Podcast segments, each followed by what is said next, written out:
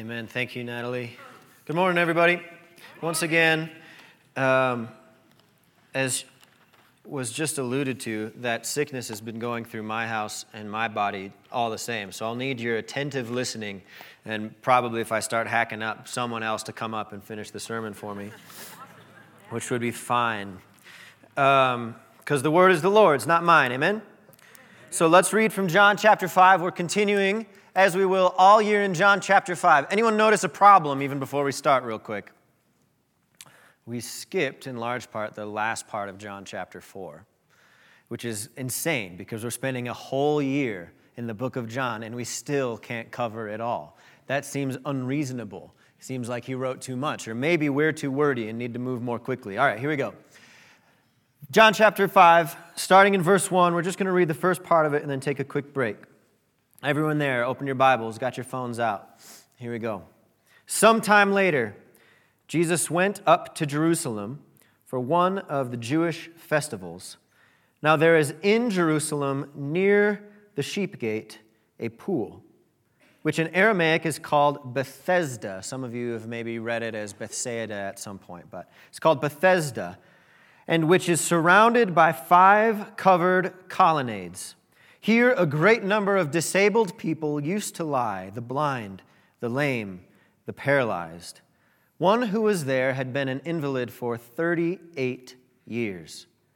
When Jesus saw him lying there and learned that he had been in this condition for a long time, he asked him, Do you want to get well? So let's pause there for a second. And I want us to go to a map of Israel, uh, as it would have been something like at this time, and talk about John, just to get some framework for what's been happening so far. Now, I've got this uh, scribbled down thing of notes for me, but it's very confusing. In all of the other Gospels, Matthew, Mark, and Luke, Jesus is born, you hear his birth narrative. He goes to Egypt with his parents, and then he comes back. John sets things up a little different. John chapter 1, you may remember this theological discourse about who Jesus is. And then you get some of John the Baptist, as the other Gospels talk about. It's not until chapter 2 that Jesus shows up on the scene at all. And he is right east of Jericho. So if you look in the bottom right corner of this map, east of that river is probably somewhere about where John the Baptist would have been baptizing and where Jesus is found first in this particular book. He pretty quickly goes all the way up to Galilee Galilee is that region in the top. You see Capernaum, Cana, Nazareth, where Jesus grew up. Jesus spent a lot of his youth in Capernaum. The first miracle that we see in the gospel, the first sign, which is a distinction we'll talk about in just a moment, happens in Cana. So Jesus, in chapter 2, is down by Jericho. He walks all the way up to Galilee. It's about 90 miles. And then he walks west, probably from where the Sea of Galilee is, that body of water, to Cana. Then, where does he go? He goes all the way down back to, uh, oh, where's my map? Where am I? Where am I at? Oh, it goes back to Capernaum, and then he goes back to Jerusalem. So he goes from Cana back to Capernaum, and then all the way back down to Jerusalem, another 90 or so miles on foot. And in Jerusalem, that's when he flips the tables, and you get that fun story that we heard about. And then from Jerusalem, he goes back east towards where Jericho is, probably a little north of Jericho this time, another spot where John the Baptist was baptizing. And then he goes to Sychar in Samaria, where we get the woman at the well, the Samaritan woman. And then he goes back up to Galilee, back by the sea. And then he goes back to Cana. And then that miracle with uh, the end of chapter 4, which is a, a, a, Roman official's son getting healed, actually takes place in Capernaum while Jesus is still in Cana, but Jesus does go back to that part of Galilee. You tracking all this? Does this make any sense? And then he goes all the way back down to where does this story take place? Sometime later, Jesus went up to Jerusalem. Now, keep in mind, even though it's going south, we would never say you go up when you're going south, but you always say you're going up to Jerusalem just because it's the mountain of God. So he goes up to Jerusalem. I just wanted to do this frustrating exercise to point out how strange John's gospel is. Because in the span of three chapters, Jesus goes down, up, down, up, back down. He walks about 400 miles. And he does like three things. All right, great. so that's one framing mechanism. As we learn John, I just want us to pay attention to this because it's unique amongst the Gospels in the way that it tells the story. Now, the other Gospels, Jesus stays in Galilee the entire time, and then only at the end of the book, he goes down to Jerusalem once. We're already in Jerusalem a second time here in the fifth chapter. The second thing that's unique about John is he doesn't use the word miracles, he uses the word signs.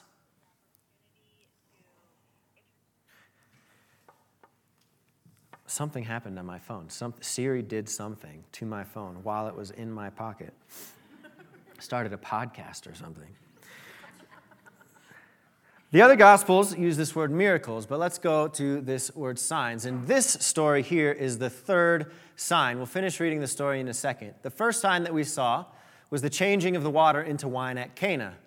The second sign we didn't actually see, we skipped over it. It's the healing of the royal official's son in Capernaum. Just real briefly, let's turn to chapter 4 and let's see what happens. Jesus left for Galilee and is uh, pointing out that it doesn't receive honor in his hometown. And he visits Cana again, and a Roman official heard that Jesus was there. He says, Unless you people see miraculous signs, that is Jesus, and wonders, you'll never believe. But the royal official who had come to see him to beg that his son would be healed, because he had heard that Jesus laid his hands on the sick and they were made well, said, Sir, come down before my child dies. And Jesus replied, You may go. Your son will live. The man took Jesus at his word and departed. And while he was still on the way, his servants met him with the news that the boy was living. When he inquired as to the time when his son got better, they said to him, The fever left him yesterday at the seventh hour. Then the father realized that this was the exact time which Jesus said to him, Your son will live. So he and all his household believed. This was the second miraculous sign that Jesus performed having come from Judea to Galilee. So that's the second sign, the healing of the royal official's son in Capernaum. The third sign, healing the paralytic at Bethesda, we'll get to. The question, though, is why does John use this language of signs instead of, like the other Gospels, just using this language of miracles? Well, my proposal is basically this Jesus wants, in the, uh, in the, in the story with Nicodemus in chapter 3, for Nicodemus to understand heavenly things. You remember this? Jesus says to Nicodemus, who doesn't understand the second birth thing, he says, I'm speaking to you of earthly things and you don't understand. How can I speak to you of heavenly things if you can't understand these meager earthly things? So it is with signs. What John, the gospel author, is doing by using this simple word is saying each and every one of these miracles that you see is, in fact, an earthly thing. And it's a really good earthly thing. It's a really remarkable earthly thing. Wine from water, sick to health. These are immensely rare, impossible things, and yet they're pointing to something even beyond. They're pointing to something even greater. They're pointing to something that is actually heavenly. The signs themselves are good. What the signs communicate is great. And I think they give us a few questions that are valuable to ask, right? And so let's take these one by one. If they are pointing to something greater, the first question we need to ask of each, each sign is this What does this show us about heaven? What does this sign reveal to us about the nature of the kingdom of God? We can go to these lists of questions, Cindy. For the wedding at Cana, that first answer might be something about joy, something about abundance that is natural, that is true of the kingdom of God and the ministry that Christ is doing. For the healing of the official son, notice how Jesus doesn't have to even go to Capernaum. He can just speak the word in Cana, and it happens. So there's something about the power of God's word that is being revealed in this sign. What does this reveal to us about who Jesus is? Well, the flat answer for all of these is that Jesus is the Christ. Jesus is the Messiah. But especially at the wedding, you can see this thing about the ministry of Jesus that he is the one who brings joy. In this healing of the official son, he is the one who is the Christ, and his word, his word is enough. We don't actually even need to see signs. He criticizes them for demanding signs and wonders. All we need is His word, and we can believe and we can trust. There's something revealed to us about who Christ is. And there's this third question, which is a little different because the Bible doesn't necessarily answer it for us or even give us that many clues about how it will apply. But what is this inviting us out of and then subsequently towards? Again, the wedding at Cana when there was no wine. It invites us out of despair, out of drought, out of lack, and into abundance, and into rejoicing, and into celebration. And in this story of chapter 4, the healing of the official son, we're invited out of unbelief, out of desperation. Think of how far that father had to go. Capernaum to Cana is not nearly as long as Capernaum to Jerusalem, but it's a pretty hefty walk, right? Imagine walking, I don't know, to Castle Rock from here, right? Because you heard a rumor about a guy of a different religion who cool stuff was happening through, and you had enough desperation to go. But out of desperation, and into faith, into trust, and belief. And so, what is the sign? What is this story? I want to read this story. We'll read the whole thing through now, get our ears attentive. And I want to propose to you that the story is not primarily a healing story. It is a healing story, but it's not about whether or not Jesus can heal. We already know that. It's about something greater, it's about something deeper, it's about something more challenging, in fact. Sometime later, Jesus went up to Jerusalem for one of the Jewish festivals. Now, there is in Jerusalem near the sheep gate a pool which in Aramaic is called Bethesda, and which is surrounded by five covered colonnades. Pause real quick. Bethesda. Everybody say bite. Bite. House. Pretty straightforward, right? Can any of you bite a house right now in this market? Uh-uh. Thank you. You're welcome. Bite, house. Say chesed. Anyone remember what chesed means? It's a word we use a lot around here. The steadfast love of the Lord. Sometimes it means grace, sometimes it's used as mercy. It's this pretty broad word used to describe God's compassion and his powerful compassion and his enduring compassion, his love. Say bite, chesed. Say bet chesda. Is that good? Was that clean? Bethesda, what does it mean? The house of God's steadfast love, the house of mercy, the house of grace, and it sets this stage. What's interesting about this place, right? This house of mercy. Here, a great number of disabled people used to lie the blind, the lame, the paralyzed. One who was there had been an invalid for 38 years.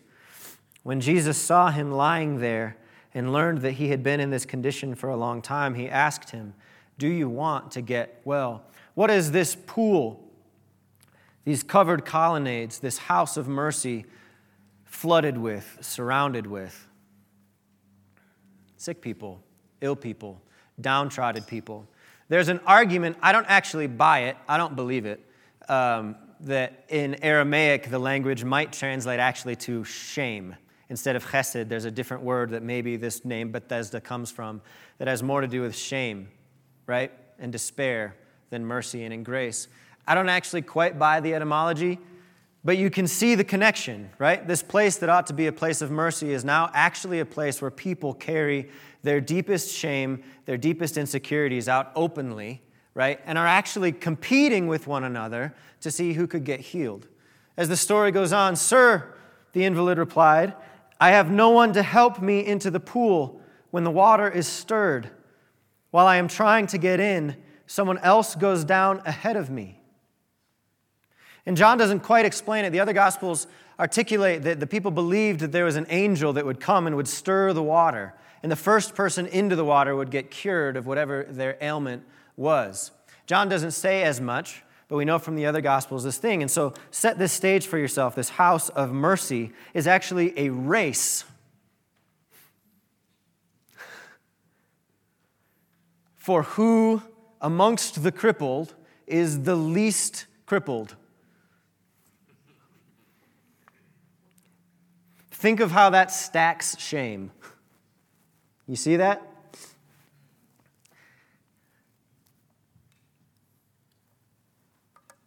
One who was there who had been an invalid for 38 years.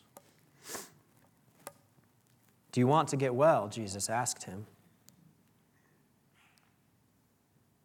Sir, the invalid replied, I have no one to help me into the pool when the water is stirred. While I am trying to get in, someone else goes down ahead of me. 38 years. Then Jesus said to him, Get up. okay. Pick up your mat and walk. Hear that. Hear that. And at once the man was cured. He picked up his mat, rolled it up, and he walked.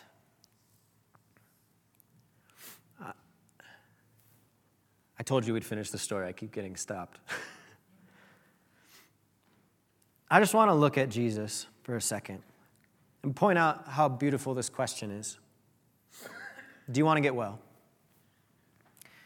It's an obvious answer, right? It's not a hard question, but it is a little bit more nuanced than that. Could Jesus have come and in his mighty power, right? Like you imagine the way Superman floats, you know, come and touched the man. Or he could have said in a loud voice, You there, be healed. He doesn't. He comes to the man, and it actually says, when Jesus saw him lying there and learned, what does that communicate about Jesus? He did some research. He asked about him.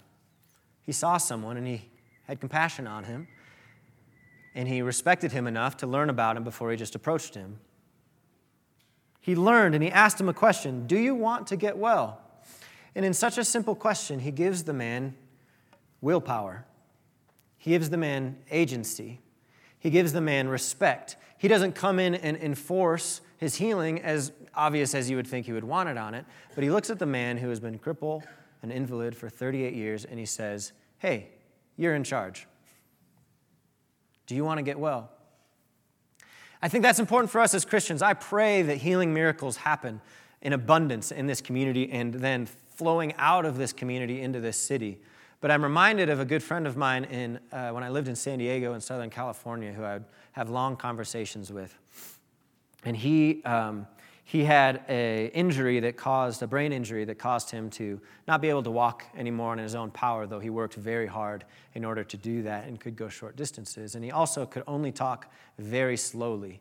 So his brain worked very quickly, like an, any one of ours would, except the way he could vocalize was very slow. And growing up in an area that was largely Christian, right by a Christian university, he had people pray for his healing all the time, and he would really humble himself to receive those sorts of prayers, and he never got healed, and he got sick of it. Because these young, zealous kids who saw the healing power of God would come and be like, hey, God can heal you if you have enough faith. Why am I not better, right? He would ask. Jesus doesn't do that. Jesus approaches the man and he asks him a very simple question. He says, Do you want to get well? And what does that do? I'll say it again. It gives the man agency, it gives the man sense of responsibility, it gives the man ownership of this body that Christ has given him to take care of.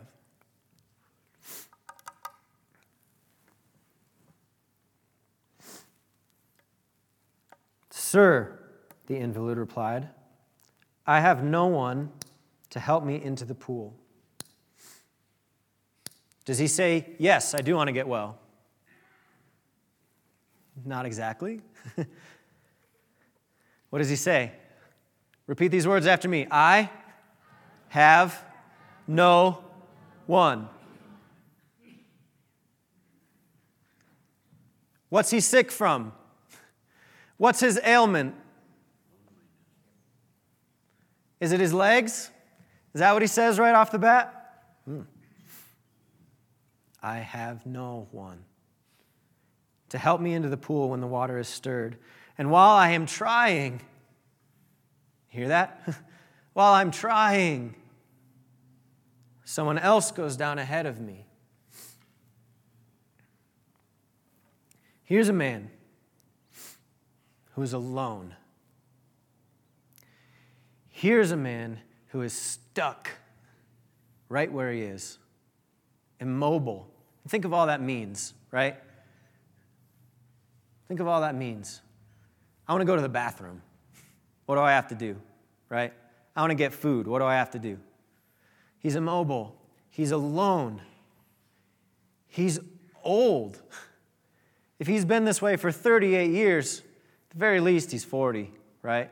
And in that culture, in that era, that's a pretty significant age. I know some of you are laughing at me right now.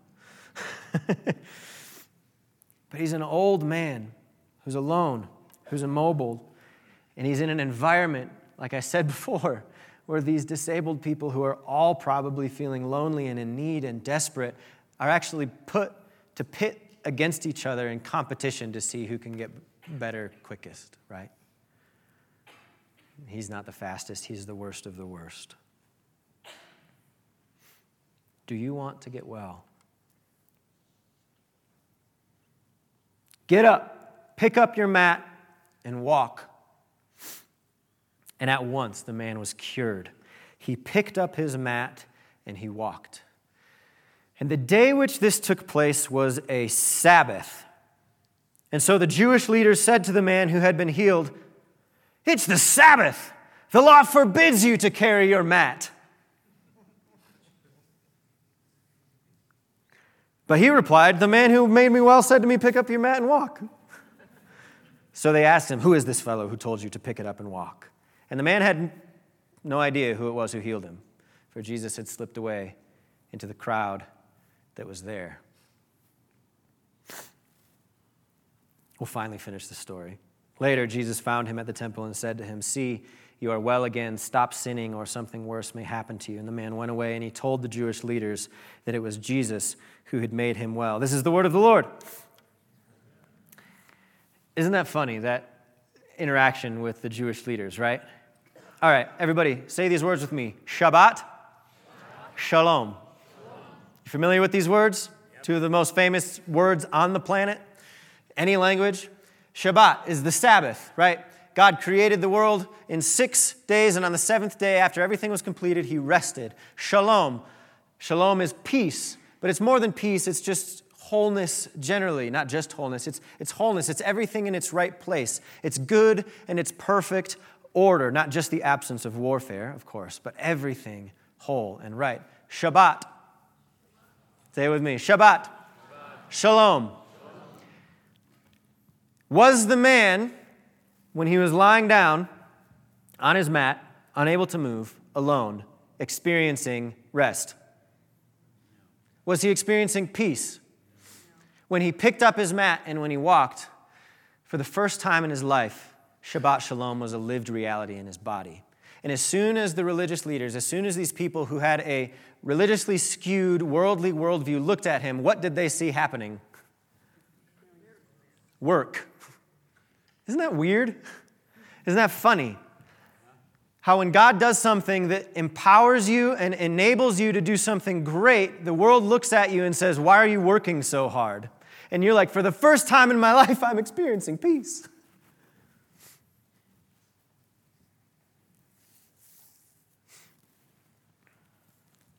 The man, according to the letter of the law, was actually arguably the best follower of Sabbath regulations the world had ever seen.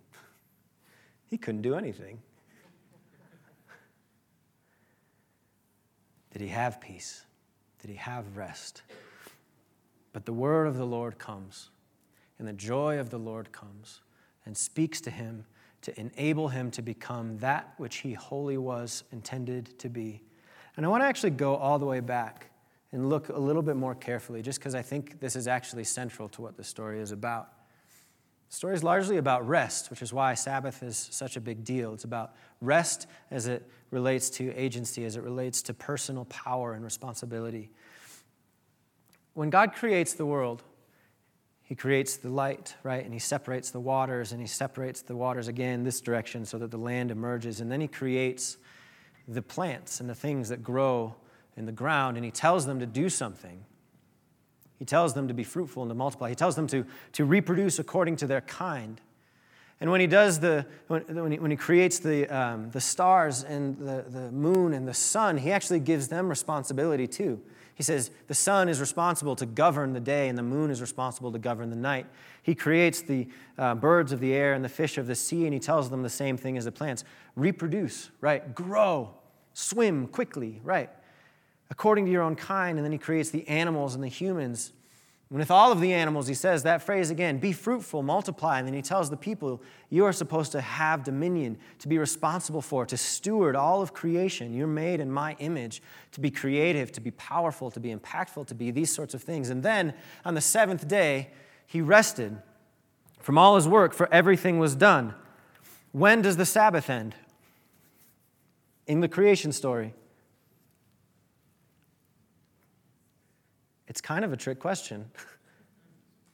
At sin, it doesn't say it ever ends. It goes on and on and on and on and on, right?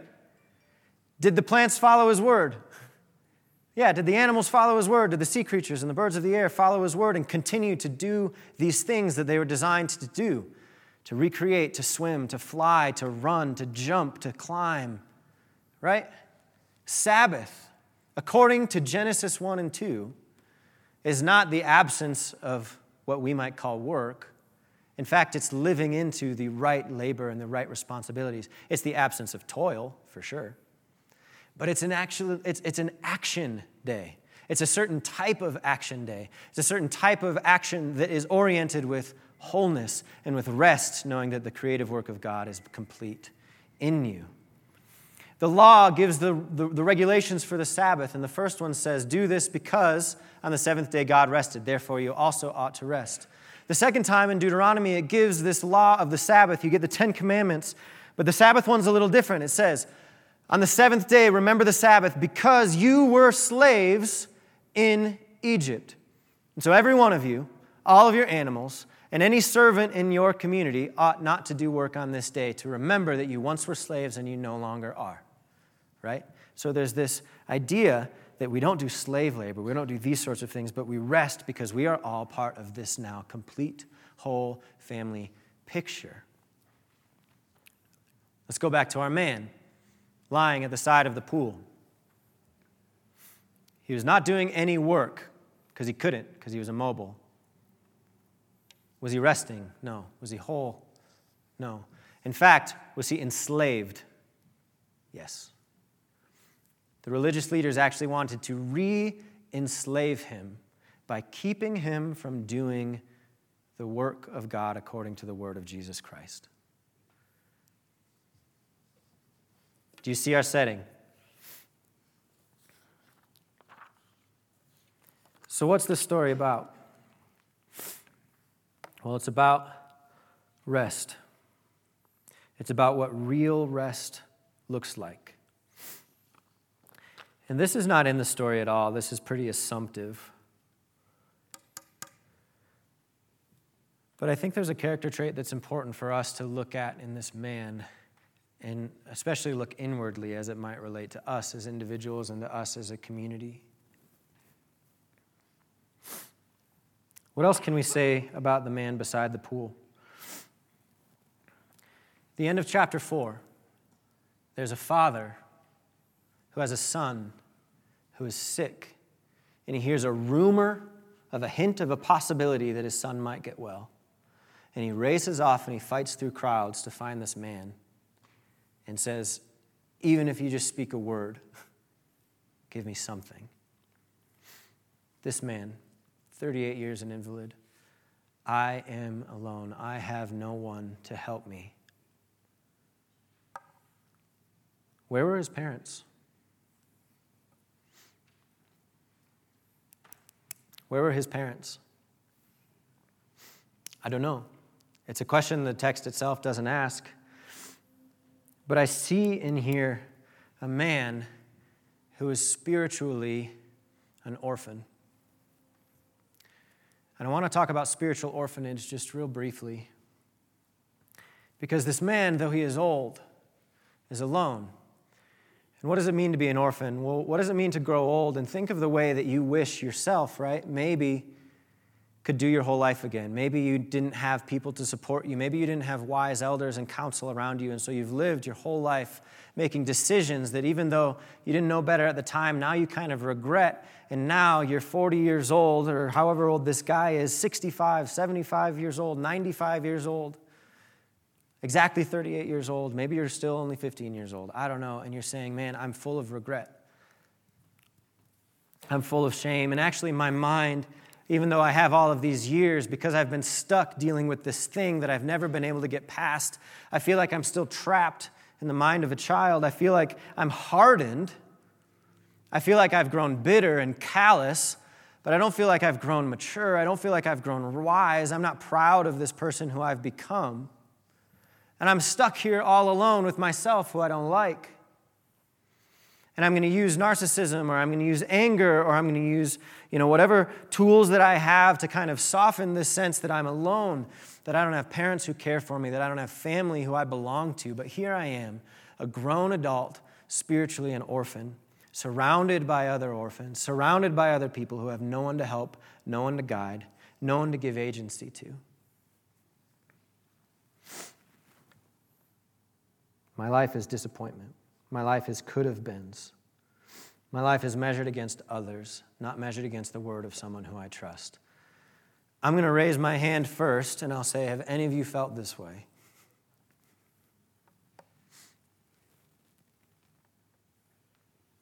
You don't have to be so honest. Do you currently feel this way? In a room full of people, yet largely alone, no one to help me through I'm too old to actually live a life worth living. I've already missed my shot, I've already missed my chance.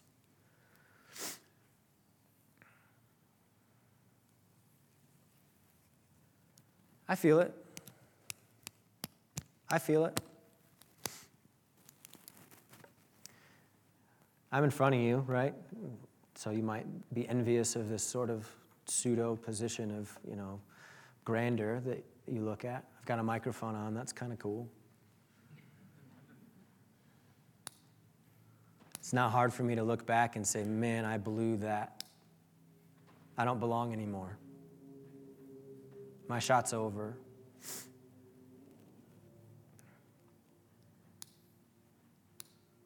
But Jesus, he says, Do you want to get well? And he moves him from this spiritual orphan sense of regret, striving against other people in the world for some option at healing or opportunity at greatness. And he says, Nope, get well.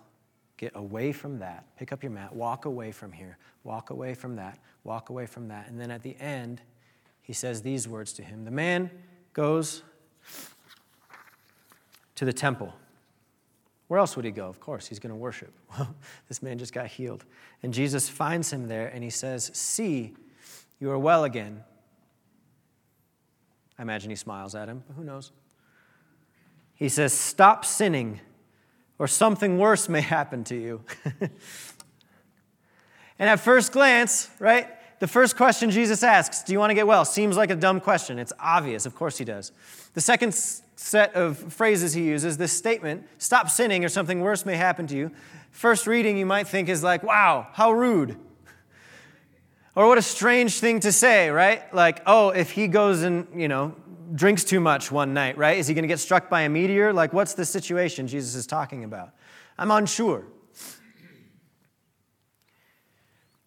It's beautiful, though, when you look a little more closely. The first, most obvious, I think, interpretation that you can have stop sinning, something worse may happen to you just has to do with this language of signs that John is using throughout his whole gospel. Hell is worse than being lame. Amen? Amen.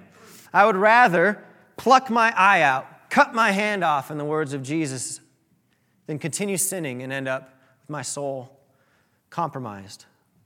I'd so much rather have broken legs and know Christ, right? And not know Christ and be able to run super fast.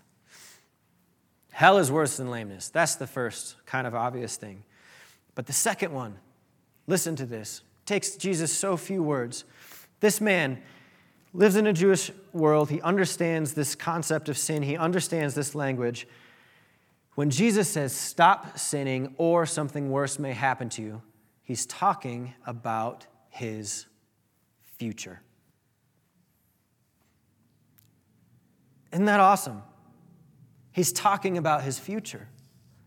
An old man whose life has amounted, in his own interpretation, we can assume to absolutely nothing, has a future. His life has a purpose beyond just being healed. He wasn't just an agent of testimony to declare Christ's glory, he is that, but he himself has life to live. He can go on, and now he has responsibility, right? He has responsibility. I am not just going off and disappearing into the wilderness, but I am going to live a life of faithfulness, no longer sinning. And think about what sin means. The first three commandments, back to the Ten Commandments, are all very vertically oriented, right? The rest of them are about this they're about how I relate to you and how you relate to me and how we relate to one another. To say stop sinning is to invite somebody to a life of community. To say stop sinning to a person who has been all alone for his whole life is to say, hey, you are going to belong to all of these people, and these people are going to belong to you. Treat each other well, flourish with one another live according to the way of my word, according to heaven's nature itself. These are invitations, right, to a man who felt like an orphan, who was alone, who had no power in the world, right? Who was stuck with a singular problem. Now, to see the world large, expanded, even of heavenly proportions, to have agency and power and calling and to do it as a part of a people. This is an invitation for an orphan to a family. Just out of pure, sheer luck, I was in West Michigan. Uh, not out of luck, I was in West Michigan. That was not lucky at all. But while I was in West Michigan, last weekend, I was having a conversation with some friends in a basement, and one of them is studying um, corporate psychology primarily, but he talked about Viktor Frankl who is a Jewish um, psychologist, a Holocaust, a psychiatrist actually, a Holocaust survivor. And he was in these camps, right? Holocaust camps, I don't need to describe them to you. And he was observing some people who were in these camps and who still had this beautiful, strong sense of purpose, and other people who had completely lost hope. And he pointed out three things this is after I'd come up with these three things. He said, These are three things that you need for purpose. The first thing that you need for a life of purpose is a community that loves you. I want to invite you all to share in a community of mutual love with one another. The second thing that you need for a life of purpose is a redemptive view of suffering. I know for a fact this man had a redemptive view of his suffering after the fact. That's why he went to the temple. That's why you are all gathered here, because you have this redemptive view of suffering. And I hope that if you don't, you can start to. It's what the cross is about. And the third thing that you need is a project to work on. Stop sinning. That's my project for you. Live righteously. Some of you, I don't know how long it's been for you. Maybe it's actually just today, this morning, where it started. Maybe you don't have this. Maybe it's been months for you. Maybe it's been years for you. Maybe it's even been decades for you. Have either emotionally, internally, spiritually, or quite literally been sitting on your mat of ailment And if we take this understanding of this story, now I, I, need to make very clear this story is not a story that says all of you are going to be healed. Remember, the colonnade was full of people who were healed. How many did Jesus choose to heal in this particular story? He only chose one. The story points towards something greater. This is not a story about whether or not you in your specific circumstance will get healed today. And we'll continue teaching on healing and praying full of faith and expectation for healing. But that's not what this story is about, not primarily. But this man's healing, in context of heaven and hell, in context of purpose or hopelessness, in context of community or isolation, was a rather insignificant question. I have no one. God is inviting you right now off your mat and saying, Pick it up, walk. Pick it up, walk. I'm speaking to you, Jesus says, and I'm calling you to a life of following me, to a life of righteousness where we cast aside all of these sins and all of these half baked, unsuccessful measures at health, right? At getting well. And I'm saying, regardless the cost, follow me. Pick up your mat and walk. Pick up your mat and walk. Why aren't you doing it? Why are you still sitting there? Your ailment is so insignificant compared to what is and what can be, what my life in you looks like. I don't know what your mat is, and I don't know what your exact walk is, except that I know it'll look like Christ. The reason I was in Michigan last weekend, as an example, was a, a good friend uh, named Paul uh, passed away very unexpectedly. His death happened in mid December, and they waited for a long time for his actual funeral, which made it a lot easier to travel to because some of that immediate trauma, you know, was at least partly dealt with. And it got to be a real celebration of his life, even in the midst of all of this grief. Paul was my sister's father in law. Not necessarily the typical relation you travel across the country to go to the funeral of, but for this man, it was a, a reasonable exception. He ran the farm with them, um, they shared children um, in foster and adopted nature with, one, with my sister and her family. And, and he was a good friend too. In fact, he was a coach of mine growing up, he was a gym teacher of mine growing up. I played sports with one of his sons. Um, so I've known him for a, a, very large portion of my life, and he passed away from leukemia. They diagnosed him, and then within a week, he was gone. Paul, uh, you, used to, uh, you used to be able to make a salary, a living wage as a teacher.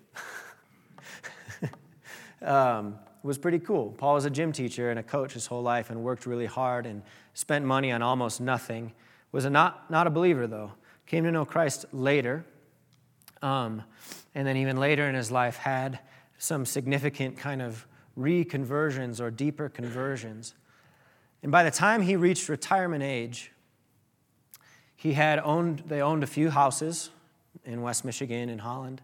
Um, they had three boys who were all grown and making money, and he had plenty to, to live off of and just enjoy his life with his wife. And they decided instead that they would start adopting. And over the course of the next uh, 15 or so years, um, they adopted and fostered enough children that one of their children, um, a young man, stood up and gave a testimony of, of his, his dad, and he said, um, You know, there's a lot of people in our family, because uh, if you ask any of the kids, they won't know how many there are. they sold their really nice house, they sold their other house, they sold their other property in order to get a space that could accommodate some of these new people coming in.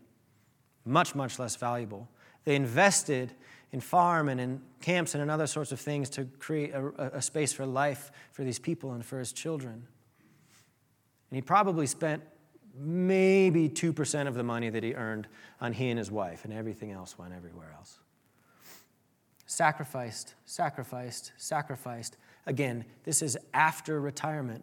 He opened a lighting company, a manufacturing work, like uh, barn lighting company, manufactured, sold did, all, sold, did all the accounting, traveled across the company, or country to trade shows, that sort of things, to sell his lights after he retired, while running a farm, while having a, many dozen children.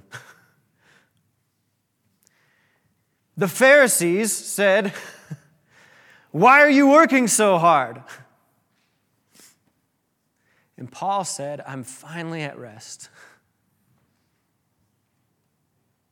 This is peace. To follow the call of Christ, to pick up my mat and walk, to know that even until my last days, I've got a purpose to show his love out into the world.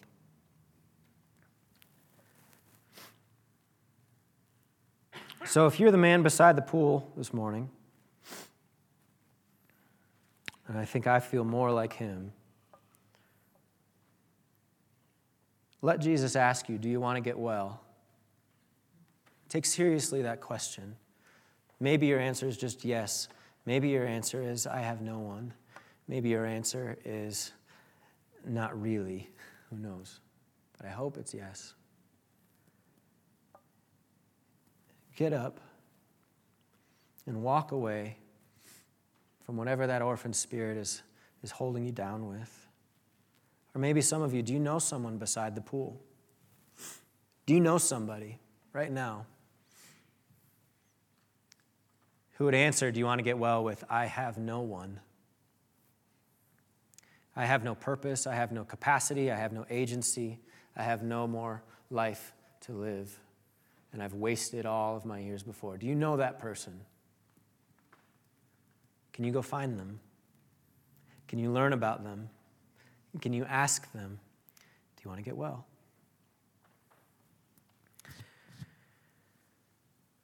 And then, lastly, as this season of fasting is underway, I do want to just remind you that fasting can be a great, great, great, great, great gift in learning how to get up from our mat and our, our, our whatever it is that's, that's holding us down. And so if you're thinking, well, the thing that I need, my version of rolling into the pool to get well is, you know, whatever it is. I encourage you, continue fasting, stay strong. If you haven't been fasting for this Lent season, start today, the very least tomorrow. And I want to pray for us. I'd invite the band up. We'll continue worshiping. I'll pray for us. I'll give a benediction. We've been having these extended times at the end of service. So we're going to continue worshiping after service, after benediction for the next little while, just as the Spirit leads us. I invite all of you to go out into the atrium, have another donut, grab some more coffee, say hi to friends. But if you need to receive prayer, if you want to confess something personally, our prayer team is going to be up here and ready.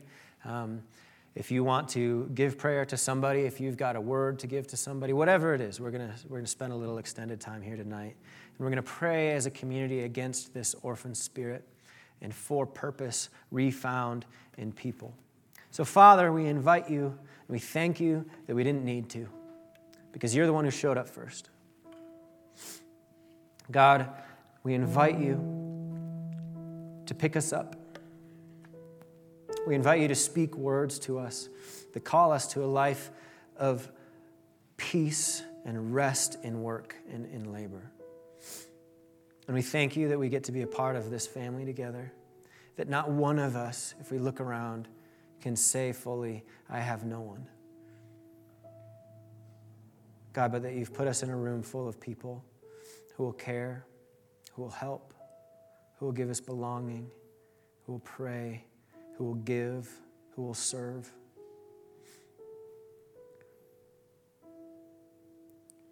And Jesus, just as the man went to the temple to worship,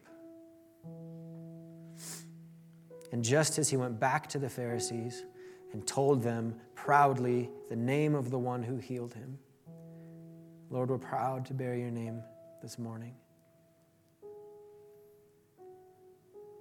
And Lord, we know that it's you, no matter how many steps we walk, who deserves all the glory and all the praise and all the honor for giving us feet and legs that are good and strong and filling us with your Holy Spirit to continue on. Would your kingdom come? Would your will be done here on earth as it is in heaven? Would you stand to your feet? May the Lord bless you. May the Lord keep you. May he cause his face to shine upon you and give you peace. May he turn his face towards you. In your coming and in your going, just like the psalm that we read this morning. Would you know the comfort of His Holy Spirit deep in the depths of your soul and right on your fingertips and in your skin? So go, be at peace to love and to serve. We'll close the doors. The doors will be open for the next four or five minutes. As you exit out, we'll close them again as we continue to pray in about four or five minutes. Have a great day.